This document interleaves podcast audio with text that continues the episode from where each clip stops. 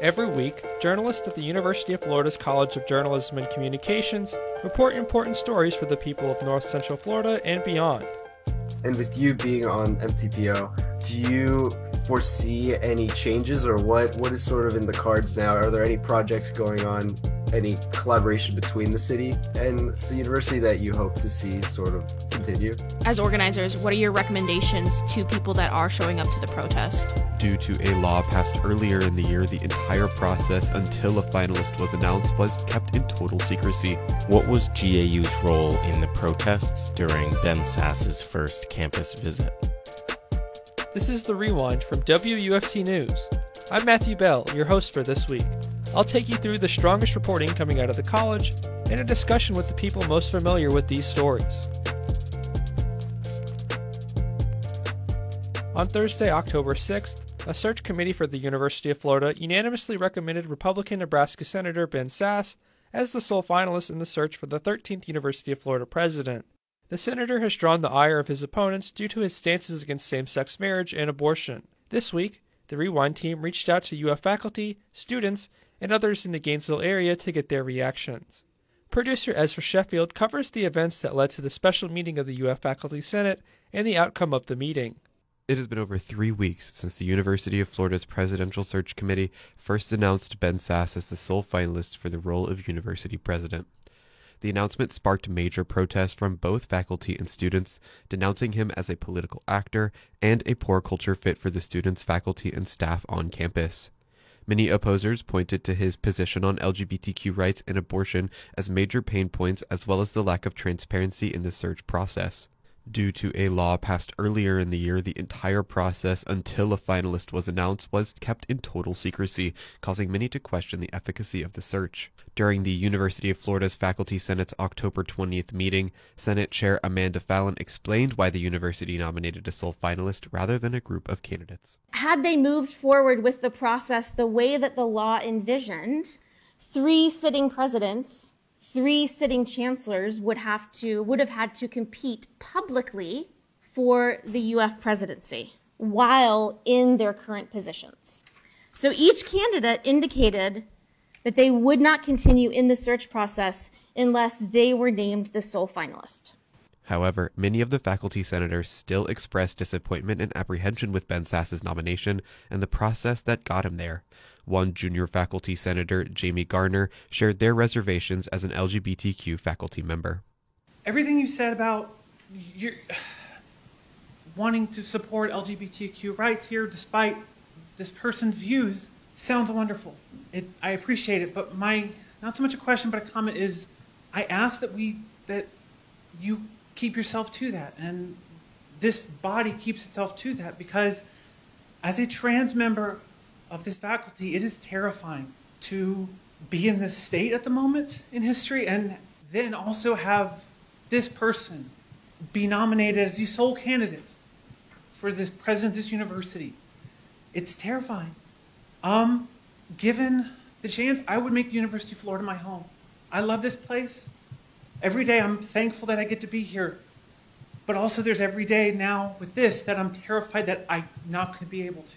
So I just ask that we do everything we can to make sure that all LGBTQ members of the faculty, as well as the students, because students are terrified too, that we do everything we can to make sure that if he becomes he becomes the president, that we make sure that we also show candidates and people who are already here that we are welcome and that this is a place where LGBTQ faculty members can feel home by the end of the meeting, the Senate had voted to hold a special meeting to discuss a vote on a no confidence stance condemning the selection process, following in the Student Senate's vote earlier in the week doing the same. That meeting, which was held on October 27th, lasted over two hours, with arguments being heard about the specifics of the no confidence resolution. Senator Brian Garbus, who put forward the initial motion, made clear that the no confidence vote was strictly about process and not about the candidate. So I ask you this is a flawed process that results in the selection of a qualified candidate just chance? If so, we should count on different outcomes happening every time. So, what we do here today is going to set precedent for future state university president selections and higher candidate selections across the state. So, we're making history today.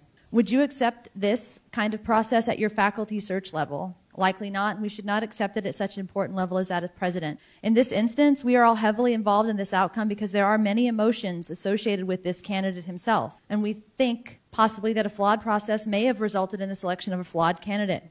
Something I was asked by several faculty when discussing for votes this week is you wouldn't have put this forward if you supported this candidate. Actually, yes. Emphatically, yes. You can look up my voting record. I'm a Republican, spoiler alert. We cannot take on changes to state law that have unintentional outcomes that harm the good of the university without attempting to change them. The Senate voted to approve a no confidence stand condemning the selection process with a 72 to 16 vote. On Tuesday, November 1st, Sasse will visit the university for his final round of interviews and the Board of Trustees vote to confirm. The no confidence vote, as well as the student body senate's vote, will not directly impact the Board of Trustees vote, but both Faculty Senate Chair Phalin and student body president Lauren LeMasters serve on the Board of Trustees and will vote on the final confirmation. That was Ezra Sheffield covering the events that led to a special meeting of the UF Faculty Senate and the outcome of their meeting. Gainesville's mayoral debate closed on Tuesday night after a question about Ben Sasse and the process by which he was appointed by the UF Board of Trustees. WUFT's Heather Van Blokland asked Harvey Ward and Ed Bielarski what they thought on the matter. With the selection of Ben Sasse as the sole nominee for UF president, a lot of folks have concerns for what this means for their community. What are your thoughts on the choice and how would you work with him if selected? One minute each for your response. Mr. Ward, let's start with you. Thank you. So I'm troubled by the selection process deeply. It's not the sort of thing that any municipality in, in the state of Florida could ever get away with, and I don't really know how the Board of Trustees got away with it. It's uh, certainly not in the sunshine, and that troubles me quite a lot. Unfortunately, it puts Mr. Sasse in a situation where he's already behind, uh, you know, between a rock and a hard place when it comes to the community. Uh, I don't know what his actual opinions are. I know that he uh, had to make votes and get elected in Nebraska as a Republican senator.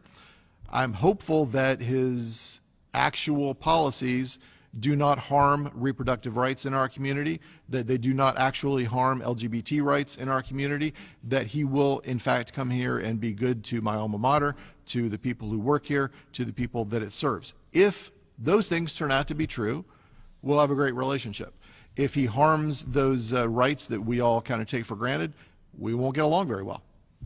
Thank you, Mr. Ward. Mr. Bielarski, a minute for you as well to respond to the same question. Sure. Uh, I thank you again for that question. I mean, it is something that's affecting the community here. Um, I am concerned about the transparency of the process. I mean, in a state in which the Sunshine Law uh, was, uh, I guess, came under the Lawton administration, it's, it's kind of kind of surrealistic that you would have that kind of a process at the state school. So I, I do share Commissioner uh, Ward's concerns. Um, I can only hope um, that, you know, as somebody that came into the community seven years ago, myself, and fell in love with the community and its eccentricities and its values, uh, that the same thing can be said um, for Mr. Sasse. I think Gainesville grows on you. It's a wonderful place. Couldn't think about living any other place uh, but here. So I hope that goes for uh, Sasse and his adjustment um, to uh, a place other than the Midwest in Nebraska.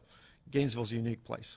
With both the city and the university in the midst of administration changes, producer Jack Prater spoke with Gainesville City Commissioner Adrian Hayes Santos about the cooperation between the two entities in regard to city planning, transportation, and safety. I'm curious about what the relationship between UF presidents and the city commission is like and how these changes of presidents sort of affects that relationship.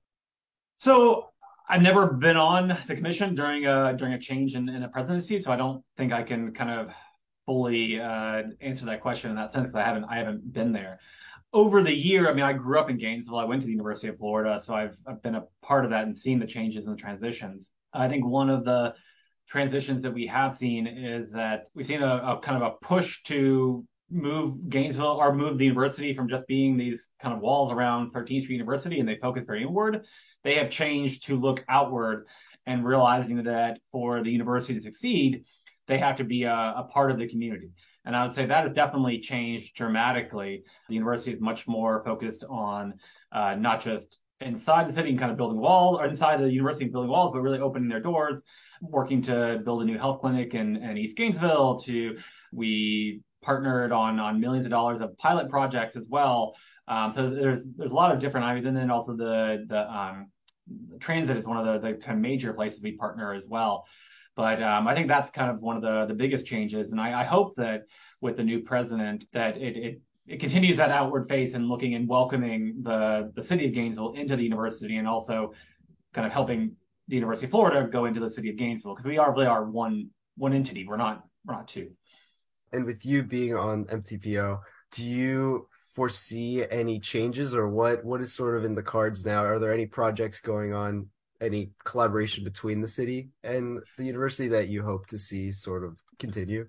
Yes, I mean, there's a continuation of the funding of, of transit. Uh, and I mean, those prices are increasing for the city of Gainesville, what we're having to pay our, our bus drivers. Um, so those prices that we in turn have to charge the University of Florida are, are increasing too. So hopefully that those be kept up. I think one of the larger ones um, is, is Vision Zero and really 13th Street and University Avenue and pedestrian safety. Um, I, I, hope that the, and, and I, I haven't heard anything otherwise that the university will continue to move forward on helping collaborate between the, the city, FDOT, and, and the university on transforming uh, 13th Street and University Avenue making them safe places for all users. Um, those are kind of, I think, the, the biggest places of collaboration right now. Um, but the university continues to move forward on their their goal of kind of removing cars from a portion of their campus and really making it more walkable place, but also connecting walkability between the university and, and the surrounding area. Do you or the commission sort of have a stance or, or any concerns about just the process of choosing the president? University. Yeah, so that that was a decision the legislature made to uh, exempt uh, the portion of the process. I remember when that was going through um, the legislature. I think one of the things that me and I think other people thought, and I've seen similar quotes from other other people, was that exempting a portion of the of the process, but then there being a final two or three people who would who would um, who would be in the kind of the final selection, um, and those would be kind of brought out and and discussed with the public and with faculty and with with students. The board of trustees decided to go in a, a different direction. I don't think that was the intent of the the law, but um, I guess it did follow the law. But I, I think that process probably would have. I think they would have reduced the amount of flack that they kind of had if they had a more brought forward two or three candidates to meet with students, to meet with faculty, to meet with administration, to meet with the the public of Gainesville as well. And so, sort of the second part of my question is what some people see as that lack of transparency. Does that raise any alarms with just the future relationship between the city and UF, or is that? I mean, really... I think whoever the president is, um, we we will work together. I, I hope that um, the future president. I, I haven't heard anything otherwise, but I mean, I think that they differ on, on certain things, on, on certain ideas outside of kind of the university city relationship, but really um, working how making the city and the university as, as great as they can be and working together on that. Um, we don't have to agree on on everything, but I hope that we can agree on on those two things. Yeah, is there anything that I didn't ask, uh, just sort of about that relationship or the inner workings that you want to talk about? No, I mean, I, I would say it's it's um it's not just um kind of the the head president or who the mayor is. I mean, that that's a major part of it, but there's a lot of um, administration and, and students. There's a lot of other things that go into the relationship between the city and and UF, and that has been kind of entrenched much more in the culture. I think both at the university and at the city beyond just, and that was kind of one of the goals. We know the mayor is going to change. We know that the president of the U.S. is going to change at some point too. So really building that um, infrastructure of cooperation. So who, no matter who is kind of in charge on each each side, there is still that foundation to continue moving forward on on new projects and, and shared kind of goals together. That was producer Jack Prater speaking with Gainesville City Commissioner Adrian Hayes Santos about the cooperation between the city and the university in regards to city planning, transportation, and safety. Producer Julia Cooper spoke with UF student protest organizer Ava Kaplan about reactions to new indoor protest policy enforcement on campus and plans for Senator Ben Sasse's next visit on Tuesday, November 1st. Tell me a little bit of an overview of what you guys are planning for November 1st. So, November 1st is when the Board of Trustees is going to be voting on whether or not Dr. Ben Sasse is going to be the next president of the University of Florida. And they are having a meeting. All the Board of Trustees meetings are open to the public. So, the original plan was to protest, similar to how we did on October, I believe it was 11th, 10th or 11th when he came last time. But considering the email that you have sent out and a bunch of complicating factors. Um, there was a lot we needed to consider there. So, um, obviously, we are still upset about the fact that Dr. Ben Sasse is slated to become the next president of the university. But now, even more so, I'm upset that this has been the university's response to it, and that instead of the administration and the board of trustees listening to the hundreds of student, faculty, and staff protesters who came out and the alumni who've been pulling donations and the donors and the national media who have been um, responding to this decision, that their response, instead of listening to all of that, was to ban indoor protests, has been um, really disappointing. And I think honestly makes this even more transparent that they aren't nominating Dr. Ben Sasse because they think that he's the best fit for our university and they're doing it because there's ulterior political motives going on here. So I think November 1st is really our time to show that we're upset with that. So, tell me about you or other organizers' reactions to the Faculty Senate vote on Thursday. Yeah, I'm really grateful to see that um, the Faculty Senate voted no confidence in the process that nominated Ben Sasse because there have been graduate assistants and staff who have been working with our coalition to plan the protests and the events, but um, I haven't seen a lot of faculty, as in like professors, um, turnout, and there's obviously a variety of reasons for that. So it was really inspiring and heartening to see that show of solidarity from them because I think that they were one of the other pieces of the puzzle of the campus community who we had previously been missing or hadn't heard from. And it's just really heartening to see. And I think that I was watching the the live stream, so I don't know if I followed this 100%, but my understanding was that the vote wasn't necessarily a vote of no confidence for the candidate Dr. Ben Sasse himself, but for the process that nominated him. And I really appreciated that they made that distinction as well because although obviously Ben Sasse as an individual has problems, I think that a lot of the oversight in the media coverage of this has been the fact that it's not just him that's the problem, it's the entire process that got us to this point. So I was really grateful that the faculty senate kind of made a point to vote on that specifically because I think that it shows that we're all on the same page about being angry and what we're upset about and hopefully have solidarity with each other moving forward. We touched on it lightly before, but I kind of want to get into what do you think President Fox sending out the email about protest policy updates, what does it signal to you about how they feel about students or campus weighing in on this decision? I think it sends a pretty clear message that they don't care what we have to say. And in fact, not only do they not care what we have to say, but they're openly hostile towards us and they see students and faculty who are opposing them as kind of an enemy almost. I think that if you're threatening to discipline or arrest students for protesting inside their own school, um, you're obviously portraying these people as someone who you're trying to villainize and trying to antagonize and are seeking to punish. So I honestly was almost at a loss for words when I first saw that email because it just seemed so blatant. I think that there were so many other moves that they could have made to at least appear like they were trying to be fair in this process and take into consideration all the different perspectives and voices on this. But seeing that email just really solidified for me that they're going to do whatever they have to do to get Ben Sasse to be the nominee, whether or not the campus likes it. And they're prepared to go as far as to threaten students with arrest and disciplinary action to get there. What are your, as organizers, what are your recommendations to people that are showing up to the protest? If you're showing up to the protest, I would recommend kind of knowing the risks. Um, it is possible that you will face disciplinary disciplinary action should you choose to go inside or break the rules. That being said, there's always going to be a risk if you're protesting on campus, no matter what. And there is national media attention on this. There has been a national outcry to this um, email by President Fox, and I think that it would look really bad for UF if they actually did decide to take action on this. So, um, I always say know the risks and um, it's always better safe than sorry. But I'm still really encouraging students to come out because another really important basic protest safety rule is the more people there, the less likely there are to be any arrests, or the less likely there is to be anyone to get in trouble because it's much harder to single people out.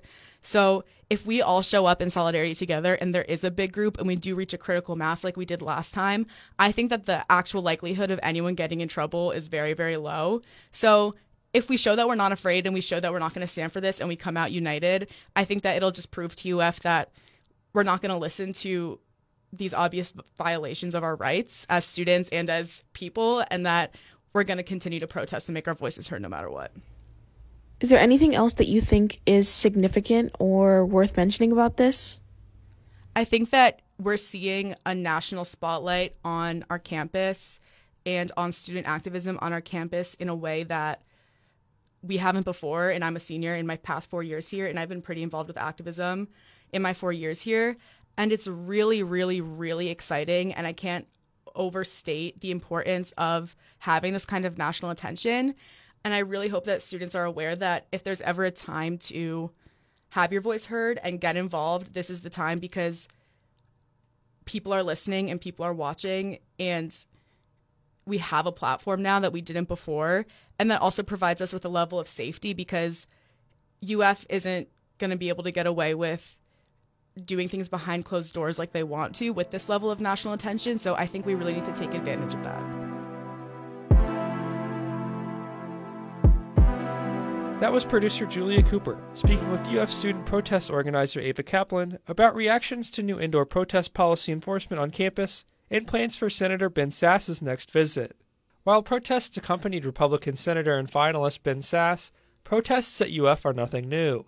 Producer Nathaniel Wilson spoke to Brent Taylor, a co president of UF Graduate Assistants United, about how UF has a history of oppressing student protesters. Our main task is bargaining with the university to improve material conditions for graduate assistants. So, for example, we every year we bargain for like raises and stipend increases, and we just won eight weeks of paid leave. Anything that's in the employing contract. So, healthcare is also something we bargained for. But our main job is to be an advocate for graduate assistants. What is GAU's relationship like with the university? I would say it's it's always been messy, but we've been a lot more public with its messiness the last two years than we have in the past because frankly we needed that public pressure to get anything done at the bargaining table. What has GAU done to create that public pressure? As with a lot of union politics in Florida, really awful things happen at the bargaining table and there's uh, you can really see how the employer is attempting to skirt employees of their rightful benefits in real time. But a lot of times those bargaining meetings get overlooked by the bargaining unit, the uh, members, and then the larger, broader employee population. But we have been drawing attention to them over the last year because in Florida and in other right to work states, the employer absolutely has the upper hand. So we need that kind of large mass of people putting pressure from the outside and doing more of a PR campaign, more so than anything else. And what role do protests play in that process?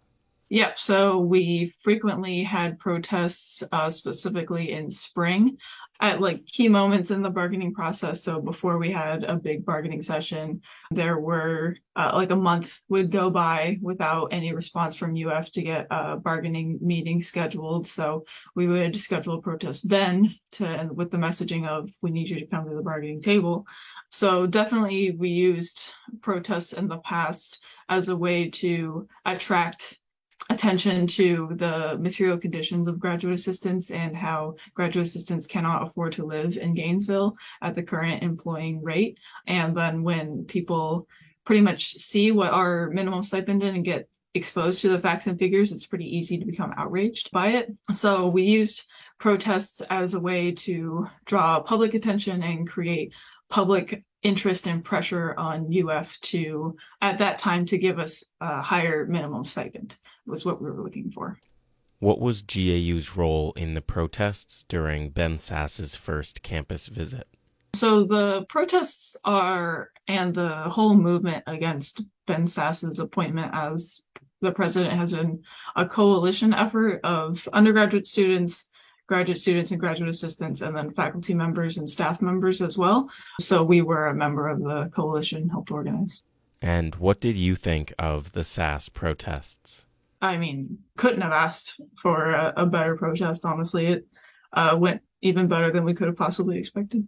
Can you talk about the email that President Fox sent out, which outlined the school's banning of protests in on campus buildings? I mean, it's really unfortunate because he has been perceived the last six years as like very warm and friendly to the student population. Um, I mean, student population loved him as president. He was like a celebrity on campus.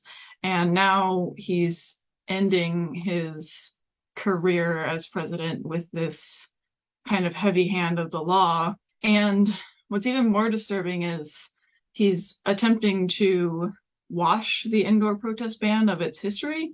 I mean, in the email, it said this ban has only been on the books for a few decades, when in reality, it's been on the books for 50 years. It was first put in the Code of Conduct in 1969, and it was simply updated in 2002 with like a one word change. And the only time it's ever been used was to arrest and suspend students sitting in at Tigert Hall on Black Thursday in 1971 as the Black Student Union was protesting the lack of Black faculty hiring and the lack of Black student admission, despite UF being desegregated for 13 years at that point. That's the only time it's been used, and it's sad to once again see it come back as a way to oppress student voices the overwhelming response from students, faculty, and staff has been completely against the appointment of Ben Sasse, and they are trying to force him through with every mechanism they can, despite literally no one enjoying this or being comfortable with it, at least not the vast majority of those populations in the UF community. Do you think anything took place at the Sasse protests that warranted this action by the university? Absolutely not. No. Has GAU considered changing the way it handles future protests in the wake of President Fox's announcement?